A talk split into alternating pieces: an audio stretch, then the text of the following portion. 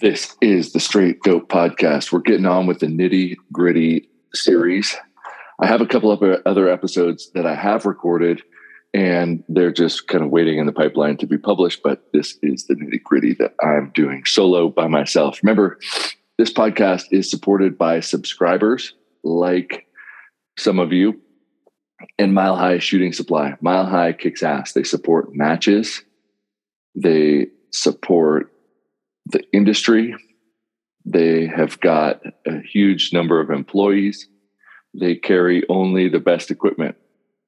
Um, one of the things that that Frank and I were talking about recently on one of the podcasts is if you want to go find, you know, like just a, a average or run of the mill rifle, you, you can't really go to Mile High to get a run of the mill rifle. You can get the best equipment out there and there's something to be said for a shop that can provide you with exactly what you need. And if they carry it, it's probably a good idea to carry. And they get that way from relationships and from hiring and having knowledgeable staff um, and knowledgeable owners. So, anyway, if you're looking for something, go to Mile High. They carry loading supplies, they carry ammunition, and they carry rifles and rifle supplies, as well as a bunch of pistols and optics that go along with all that stuff. So I would check them out. Go to their website. Their website is continually improved and they always have deals, offers, and giveaways.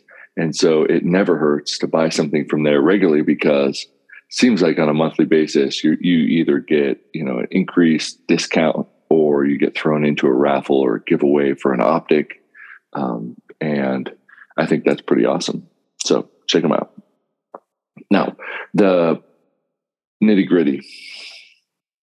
We talked about the butt pad.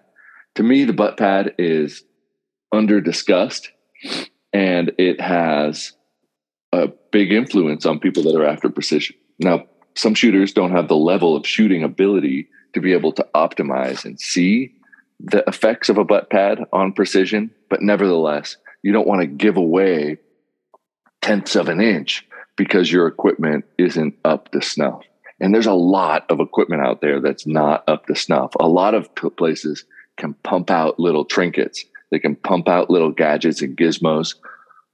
They don't realize that at a micro level, a lot of that stuff is compromising your ability to maximize precision, right? It'll, it might get you from four to two, but two to one is going to be harder and going under one is going to be impossible because of some of that stuff because you're stacking tolerances of opening the group rather than taking tolerances out so that you have precision. I think the butt pad plays a big role in that when you're starting to get to the inch and better. And if i if you want to be a moa shooter it, it's the kind of thing that you're thinking about. And no you're probably not an moa shooter.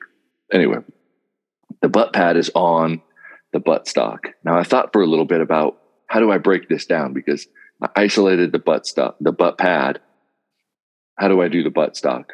And in reality, the style of shooting that's becoming more and more popular in precision field matches uh, starts to neglect the butt stock a little bit, which is kind of funny, especially with the ATF kind of making the rule on pistol braces, uh, you know, not being pistol braces anymore, and some of the styles and techniques now, you know, they involve you um, kind of bracing against the the grip of the rifle and putting your support hand on the scope, and and really not interacting at all with the butt stock, uh, including the butt pad.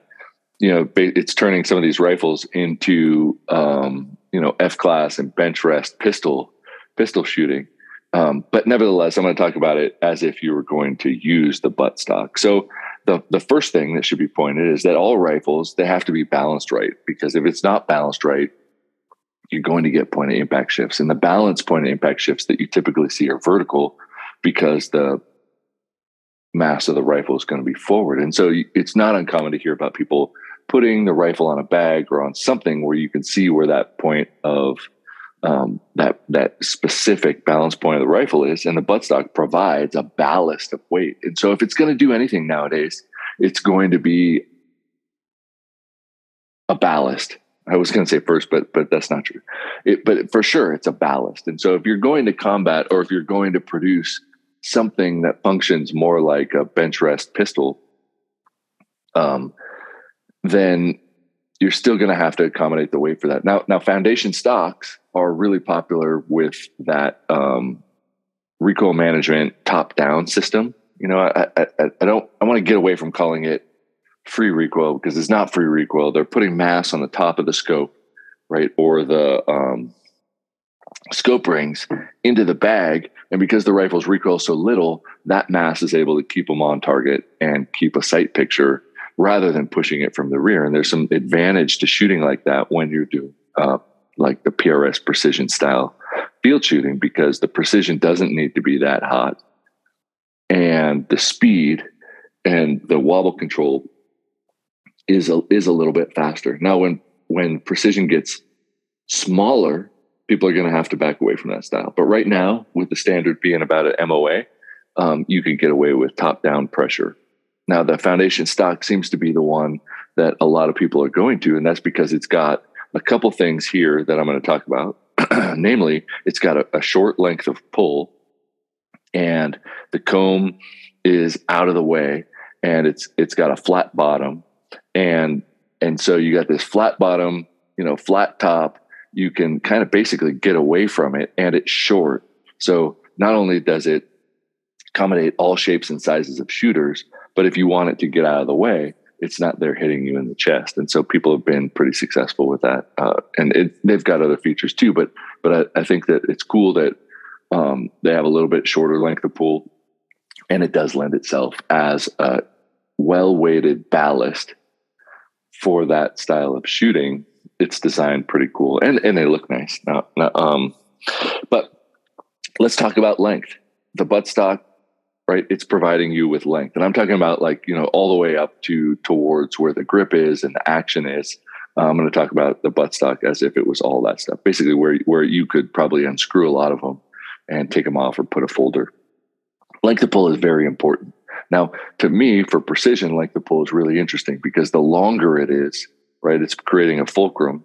And from that balance point, the longer it is, the easier it is to move the muzzle. So the longer it is, the easier the easier it is for the shooter to induce movement and therefore open up the group at distance. And so I would say that, you know, given the same technique, the longer your length of pull, the bigger the groups of an average shooter population will be. If we were going to do an experiment, say, okay, let's take 100 shooters, let's give them long length of pull, let's give them short length of pull. And if they contact that buttstock at all, the long length of pull is likely going to have bigger groups because they don't understand how to minimize the wobble coming from that rifle. Now, that may or may not be true because I didn't necessarily test it on people, but the longer that is, the easier it is for you to induce wobble, and that wobble translates to a bigger group. Like that, that's just math. And whether or not people can figure out how to minimize that is the question at hand if it's balanced on a balance point. Now, if you've got a bipod's way forward, if you've got a long leg to pull back, um, it is also produ- producing a long fulcrum, but you're connected only to the to the back of it, and you can make very very subtle adjustments like they do in F class. And those guys are using devices to actually change the length, and so you can get a much more fine tuned aiming point by having the rifle really long from the bipods and the buttstock being farther and farther apart, you minimize the wobble that's coming from that. But from field shooting, uh, there's something to be said for the length of pull being optimized to be a little bit shorter. A lot of chassis manufacturers have what t- appears to me to be a starting point for the length of pull that's extremely long. Now, I, I ordered at MDT in September, but it's still not here. And everybody's talking about theirs. I have no idea how that looks or functions because I haven't actually handled one. I've been waiting like crazy. Um, but I could say that um, my my AI I can get short. My XLRs I can't. They're just long, and and and that's why the Envy I don't use as much as I do the ones uh, the um, the elements with the carbon buttstocks. They're fixed. They're basically like AR buttstock. Very simple, not adjustable at all, but they're short. And because they're short, I can modify where I connect with the rifle, how I connect with the rifle, but it gives me a lot more room to to, to, to maneuver behind the rifle. I'd rather adjust my technique a little bit than being fixed to working from a farther point back. And um, you might take your other um, rifle stocks and and rifle chassis and check it out. And and so the common technique was is to like put it in the, the fold of your arm by your bicep, by your elbow, and then put your trigger finger, you know, 90 degrees at the trigger. The problem is people are all different shapes and sizes. And I'm six one if if the bolts in my neck are warm. And and so I'm pretty big. And for a lot of the chassis that I have, they're at the, you know, when I put them as short as they go, they're at like the longest, the farthest back that I want to be. So I never push the length of pull back really. Um, but I'm often asking to shorten it, shorten it, shorten it. So check that out. Uh, I'm going to go in the subcast extension of this. I'll, I'll talk about some details and some of the things that I've seen with the testing of this. Now, part of the buttstock, in addition to length, that is very important and and and also the other thing with length is that you know if you've got kids or smaller people and you want them to shoot your rifle and be introduced to the sport if it's too long they're not going to enjoy it. They won't be able to see through your scope. They won't be able to get comfortably behind the rifle. They won't be able to run the bolt without lifting up their elbow and they'll cant it. And so there's all sorts of problems mechanically to putting a newer shooter on a rifle that has too long of a length of pull. And if it's shorter and you can extend it longer, great. But if it's longer, there's nothing that you could do. And so you basically wasted your money on something that isn't adjustable in a way that you need it to be adjustable for you, which is largely, you know, start short and then get longer as far as far as I'm concerned. And uh, you know, with with kids, I can see that immediately. Like the kids, they don't like the rifles that are too long for them.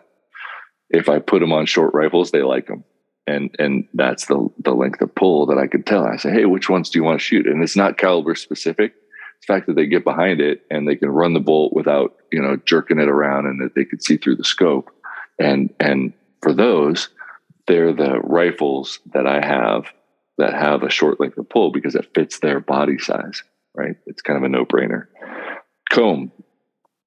A lot of rifles nowadays have adjustable comb or adjustable cheek piece and that's important in to a certain extent because it's going to be the thing that sets where your head and cheek are so that you can get good alignment through the scope so that some people support the rifle with their head with top down pressure um, if you shoot like that. Comb good idea to have it adjustable. Some of them the way i run the bolt is i put my my thumb on the back of the bolt um, and I hate it when the comb when my thumb hits the hits the comb, and you know I guess that's what I don't like about the foundation is I can't run the bolt without running my thumb into the comb. Like I don't know why some of them go so far forward. I mean, I think they think it looks slick, um, or or you know the angle and taper down, but nobody puts their face up that far. But a lot of people use their thumb on the back of the bolt to guide it to you know to do things that I'm going to talk about in the um, the subcast. But anyway, uh, that's that's my only kind of um, gripe about combs and and uh, is that I'm always jamming my thumb into to combs that extend far forward because of my thumb, and I end up favoring the ones where I don't hit the comb with my thumb when I run a bolt because I think that's obnoxious. On the other end of the comb is a huge variety of shapes. You see these steps, you see kind of high straight lines and then it drops back down to the to the end of the buttstock where the butt pad is you see butt pad kind of the bottom of it extend all the way forward with a big flat surface there's a huge variety of the base of that butt pad and that base is very important depending on what you're going to run it on if you're going to use a rear bag and you want it to slide, probably a good idea for the surface that's going to slide on to be flat, right? Um, if it's stepped and tiered, then you want to make sure that your bag is narrow enough where it's not coming off or hooking or catching or causing problems uh, running up against or not running smoothly on the things that it runs on. Now, when the, some of them come down really pointed and narrow, and it basically makes them useless when it comes to running on a bag the only fix that I found for that is not running a bag on that at all, but pushing it almost pushing the bag almost all the way up to the grip and flipping the bag up vertically and supporting the you know that proximal end of the rifle, the the the buttstock, supporting it up on something that is flat and high. For example, like that that um, the carbon elements that I shoot, the XLR butt pads, like for running on a bag, they have a little bag rider thing, but it doesn't work. So you push it all the way up and you run it on the tube that it comes on. So it comes on a carbon tube, and I use the tube itself as a bag rider. Works way better than trying to manipulate these little janky little things. Um, and you get a lot of movement left and right and kind of torquing if you try to try to pinch it on to the end of the the butt pad. Uh, doesn't doesn't work very good.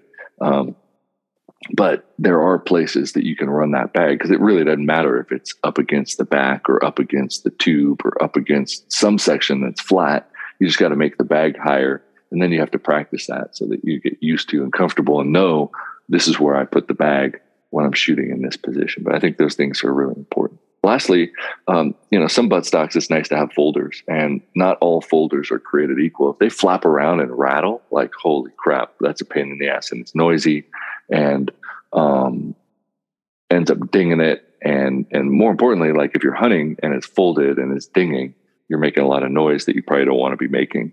Um, when you're traveling and, and, and, and you throw it in a shorter bag or a shorter case, which is pretty convenient. Having the folding buttstock is pretty nice. Um, a lot of them now are extremely tight. So once you extend that, there's no wobble at all. And I would look for that. Like if that folder has wobble in it, then it's probably no good because that wobble is going to contribute to your groups opening up. And we can't compromise groups opening up because of the equipment that you know your rifle itself like you don't want to put in tolerances into your rifle that cause it to open up. And um, there are some gadget, gadgets and gizmos that like really are going to prevent people from shooting less than an inch consistently because of the features that they've got attached or the whiz banks that they've come up with. But um, I don't think you know that doesn't matter because they sell a lot of them, and so they don't care about precision and largely we're shooting at big targets, so maybe it doesn't matter. But I don't like having equipment that can't ultimately be taken to smaller and smaller and smaller as skills go up, right? So at this point, I'm going to go back through that buttstock length, comb, bag rider, and whether or not there's a folder, how they interact with butt pad, and some techniques. But I'm going to do that on the subcast. So stand by for those of you on the subcast who are subscribers to Riflecraft. Uh, pick this up there. And for those of you who aren't, the only way to get it is to go to riflecraft.com and join as a subscriber. As a subscriber, you get added metrics on the website, you get emails with ideas, updates, targets, and discounts from sponsors.